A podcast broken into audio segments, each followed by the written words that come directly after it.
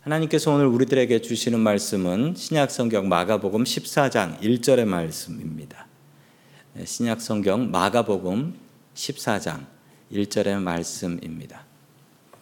자, 우리 같이 읽습니다. 시작. 이틀이 지나면 유월절과 무교절이라 대제사장들과 서기관들이 예수를 흉계로 잡아 죽일 방도를 구하며 아멘. 마가복음이 끝을 향해서 달려가고 있습니다. 자, 마가복음이 16장까지 있거든요. 14장까지 왔으니까 거의 이제 끝이 보이는 거고 이 14장에서부터는 예수님께서 고난 받으시고 그리고 부활하시는 모습으로 이제 16장까지 해서 끝이 나게 됩니다. 올해 사순절이 다가오고 있습니다. 사순절 올해는 2월 22일 수요일부터 제 수요일부터 사순절이 시작되겠습니다. 우리 마가복음과 함께 주님의 고난을 묵상하는 2023년 어, 사순절 기간이 될 수 있기를 주님의 이름으로 소망합니다. 첫 번째 하나님께서 우리들에게 주시는 말씀은 하나님과 사람 앞에 정직하라라는 말씀입니다. 하나님과 사람 앞에 정직하라. 당시 종교 지도자들이 어떤 사람이었는지 어떤 사람이었는지 잘 알 수 있는 그 말씀이 하나 나옵니다. 우리 마가복음 14장 1절 말씀을 다시 봅니다. 시작. 이틀이 지나면 유월절과 무교절이라 대제사장들과 서기관들과 예수를 잡아 죽일 방도를 구하며 아멘. 여기서 흉계란 무엇일까요? 흉계라고 세번역 성경을 제가 찾아보니까 흉계가 거짓말과 속임수라고 합니다. 아니 그런데 이 거짓말과 속임수를 쓰겠다는 사람들이 누구냐면 대제사장이면은 그 이스라엘 최고 유대인들의 가장 높은 종교 지도자들이고요. 그리고 서기관들이라고 하면 이 율법학자라고 해서 이 사람들은 밥 먹고 성경 보는 사람들이에요. 성경을 보고 성경을 연구하는 사람들인데 그럼 이 사람들은 거룩한 사람들이지 않습니까? 근데 이 거룩한 사람들이 하려고 했던 건 뭐냐? 흉계로. 거짓말과 속임수를 써서 예수님을 잡아 죽일 생각을 하고 있었다라는 것이죠. 하나님을 믿는 사람들은 정직해야 합니다. 하나님 앞에 그리고 사람들 앞에 정직해야 합니다. 당연히 교회도 그래야 됩니다. 교회도 하나님 앞에 그리고 사람들 앞에 정직해야 합니다. 당시 종교 지도자들이 얼마나 위선적인 사람들이었는가를 잘 알려주는 말씀이 바로 1절의 말씀이라고 할 수 있습니다. 아니 사람을 억울하게 속임수로 잡아 죽이겠다라는 것이 이 종교 지도자들, 하나님을 믿는 사람들, 거룩한 사람들이 할 수 있는 행동이겠습니까? 교회는 세상의 빛과 소금이 되어야 합니다. 기독교가 처음 한국으로 들어왔을 때 일제시대 때죠. 그때는 그때는 교회 다니는 사람들은 정직하다라는 어, 세상 사람들의 인식이 있었습니다.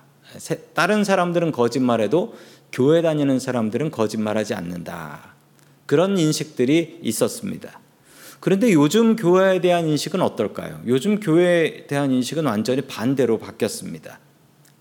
얼마 전에 코로나 이후에 코로나가 지나면서 이 종교별로 인식이 변한 것을 살펴보니까 다른 종교들 불교나 천주교는 인식이 좋아졌는데 기, 기독교는 우리 개신교는 어, 아주 그 몰상식한 사람들이다. 이런 인식들이 많이 늘어나서 참 제가 마음이 아픕니다. 이 사람들이 생각하기에 이제 교회는 뭐 하는 데냐? 이 코로나 퍼트리는 몰상식한 사람들이다라고 생각을 하는 겁니다.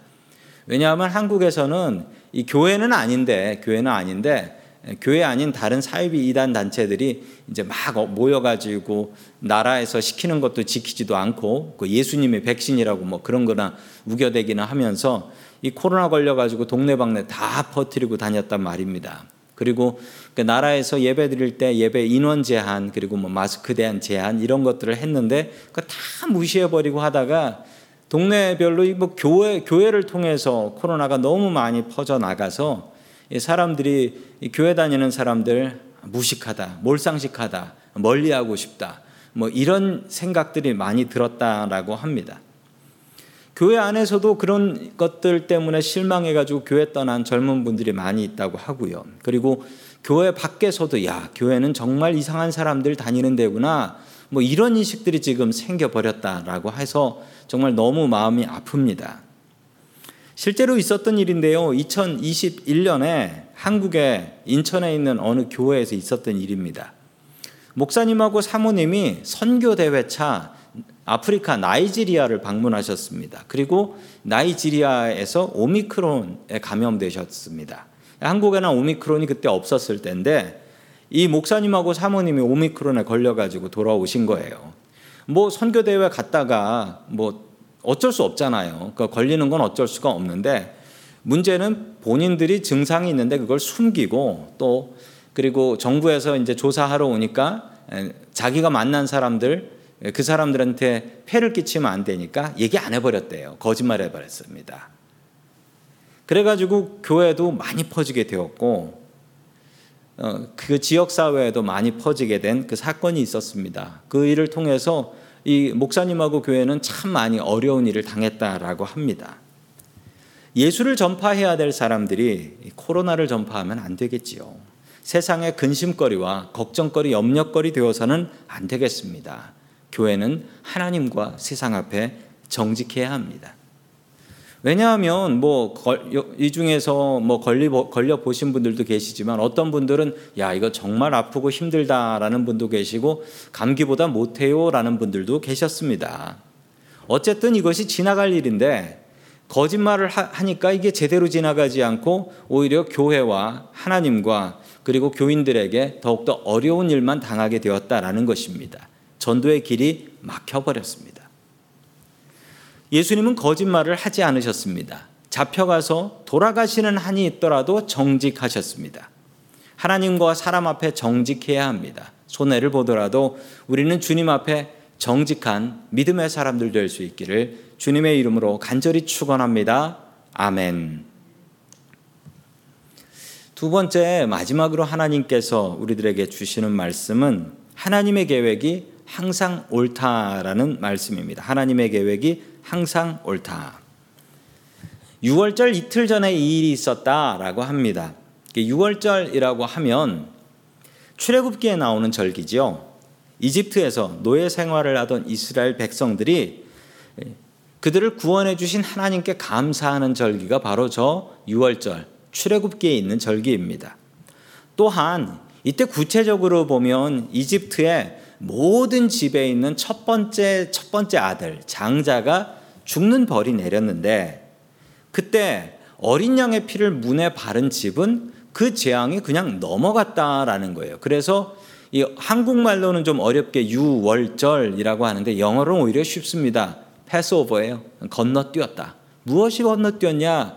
우리 집에 와야 될 재앙이 예수 그리스도의 피로 건너뛰었다라는 것입니다. 성도 여러분, 6월절의 은혜가 우리들에게 풍성하게 넘치기를 축원합니다. 험한 세상 속에서 하나님께서 우리를 보호해 주시는 은혜가 있어야 합니다. 고난이 우리 집 문 앞에까지 왔다가도 우리가 예수 믿는 사람이라는 것 알고 예수 그리스도의 보혈의 피로 그 고난이 우리 집 문을 넘어가는 6월절의 은혜가 있기를 주의 이름으로 간절히 축원합니다. 아멘. 마가복음 14장 2절의 말씀을 우리 계속해서 같이 봅니다. 시작. 이르되 밀란이 날까 하노니 명절에는 하지 말자 하더라. 아멘. 대제사장은 6월절에 예수님을 잡는 것에 반대했습니다. 왜냐하면 6월절에는 예루살렘의 사람들이 너무 많이 모여들었기 때문이지요. 기록에 의하면 그 작은 동네 도시 예루살렘에 진짜 지금 가봐도 정말 작은 동네입니다.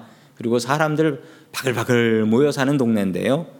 예루살렘에 많게는 10만 명, 그리고 더 많게는 100만 명까지도 모였다라는 기록이 있으니 진짜 사람한테 깔려 죽을 만큼 사람들이 많이 모여 있었다라는 것입니다.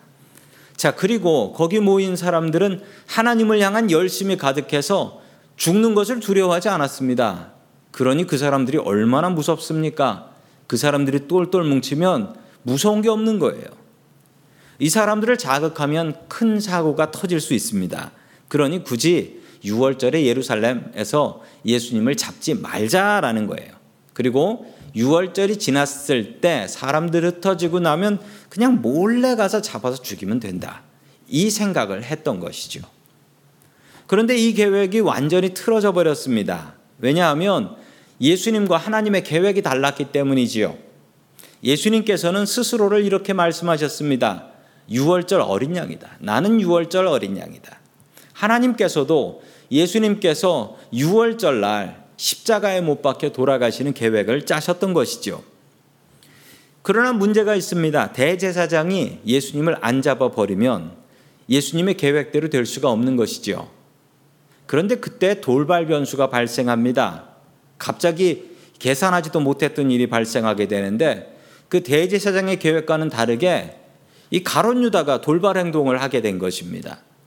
가론 유다의 마음속에 사탄이 들어갔고 사탄이 사탄이 6월절 기간 중에 가론 유다가 예수님을 대제사장한테 예수님이 어디 있다라는 정보를 은삼십에 팔아넘겨 버립니다.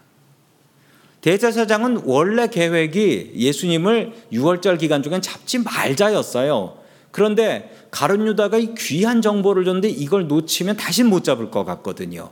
그래서 대제사장은 이 미끼를 덥석 물어버리게 됩니다. 가룟 유다의 돌발 행동 때문이었습니다. 6월절이 지나고 예수님을 잡자는 대제사장의 계획은 아주 합리적이었습니다. 그러나 그 계획 속에 하나님을 두려워하는 마음은 전혀 없었습니다. 하나님을 대표하고 하나님을 증거해야 될 사람이 하나님을 두려워하지 않았던 것이지요. 우리는 항상 계획을 세우고 살아갑니다. 성도님들 하루하루 계획을 세우시잖아요. 오늘 뭐 일하러 나가게 되면 언제까지 어디 가서 무슨 일 하고 그리고 저녁 때는 예배 가야지라고 우리들은 계획을 짜고 삽니다. 매일매일 계획을 짜고 살아요. 우리는 계획 속에서 살아갑니다. 저는 계획이 없는 사람들을 보면 특별히 젊은 사람들이 계획이 없이 사는 것을 보면 아 저는 정말 답답합니다. 저 귀한 인생 왜 이렇게 계획도 안 짜고 사나 그러면서 저는 답답한 마음이 들어요. 그런데 더 답답한 사람들이 있습니다. 계획을 짜놓고 자기 계획대로 세상 다 돌아가는 줄 알고 자기 계획대로 안 되면 좌절하는 사람들입니다. 저는 그 사람들이 더 답답해요. 어떻게 세상이 세상이 자기 계획한 대로 다 돌아가겠습니까? 그리고 세상이 내 계획한 대로 돌아가면 그게 아름다운 세상이 될까요? 성도 여러분, 계획을 이루시는 분은 나 자신이 아니라 하나님이시라는 것을 우리는 인정하고 살아야 됩니다. 계획을 세우는 사람은 납니다. 내가 계획을 세워요. 내가 계획을 세우는 자유가 있습니다. 내 계획은 내 마음대로 짤 수 있어요. 그건 누가 아무도 뭐라고 하지 않아요. 계획을 짜십시오. 그런데 그 계획이 실망했다고 좌절하지 마십시오. 왜냐하면 계획을 짜는 건 내가 짜지만 이루시는 것은 하나님께서 이루십니다. 그리고 하나님의 계획은 절대로 틀리는 일이 없어요. 그리고 지나놓고 보면, 야, 하나님의 계획이 맞구나. 라고 우리가 인정할 수밖에 없습니다. 계획을 짜는 것은 우리의 권리입니다. 계획 없이 사는 사람처럼 살지 마십시오.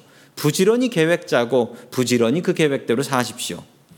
그러나 우리의 계획이 이루어지지 않을 때 좌절하지 말고 그때는 하늘을 바라봐야 합니다. 하나님, 무슨 뜻과 무슨 계획이 있으십니까? 하나님께서 다른 계획이 있으신 겁니다. 그것을 인정하고 순종하고 그리고 내 계획을 하나님의 계획에 맞춰서 바꿔가야 하는 것입니다. 하나님의 계획을 바꿔서 내 계획에 맞추려고 노력하지 마십시오. 그랬다간 큰일 납니다. 때로는 우리가 구하는 것이 무엇인지 우리가 스스로 모를 때도 있고요. 그리고 때로는 정말 제가 열심히 하나님 이거 이루어 주십시오라고 기도했는데 얼마 지나고 나서 하나님 이거 안 이루어져서 감사합니다. 이거 이루어졌으면 큰일 날 뻔했습니다. 라고 기도할 때도 전 수도 없이 많이 있습니다. 하나님을 두려워하는 사람이 되십시오. 그리고 하나님의 계획에 순종하고 하나님의 계획에 내 계획을 바꿔 나아가는 믿음의 사람들 될 수 있기를 주님의 이름으로 간절히 축원합니다. 아멘. 다 함께 기도하겠습니다. 전능하신 하나님 아버지 오늘도 우리와 함께 하시며 우리의 기도를 들어주시니 감사드립니다. 하나님과 사람들 앞에 정직하지 못한 대제사장의 모습이 지금 나의 모습이 아닌지 고민하며 질문합니다. 주님과 사람들 앞에 바른 신앙인으로 설 수 있게 하여 주시옵소서. 우리는 늘 내 나름대로 계획을 세우고 그 계획이 이루어지기를 기도합니다. 그러나 우리의 계획보다 크신 하나님의 계획을 바라보며 순종하는 믿음의 사람들 될 수 있게 도와주시옵소서. 튀르키예와 시리아의 지진으로 수많은 사람들이 죽고 이재민이 되었습니다. 그들을 위로하여 주시고 다시 일어설 수 있는 힘을 얻게 하여 주시옵소서. 또한 아직도 살아서 구조를 기다리는 이들에게 용기와 힘을 주시고 구조대가 그들을 빨리 찾아 그들의 목숨이 살 수 있는 은혜를 허락하여 주시옵소서. 우리의 삶의 주인이 되시는 예수 그리스도의 이름으로 기도드립니다. 아멘.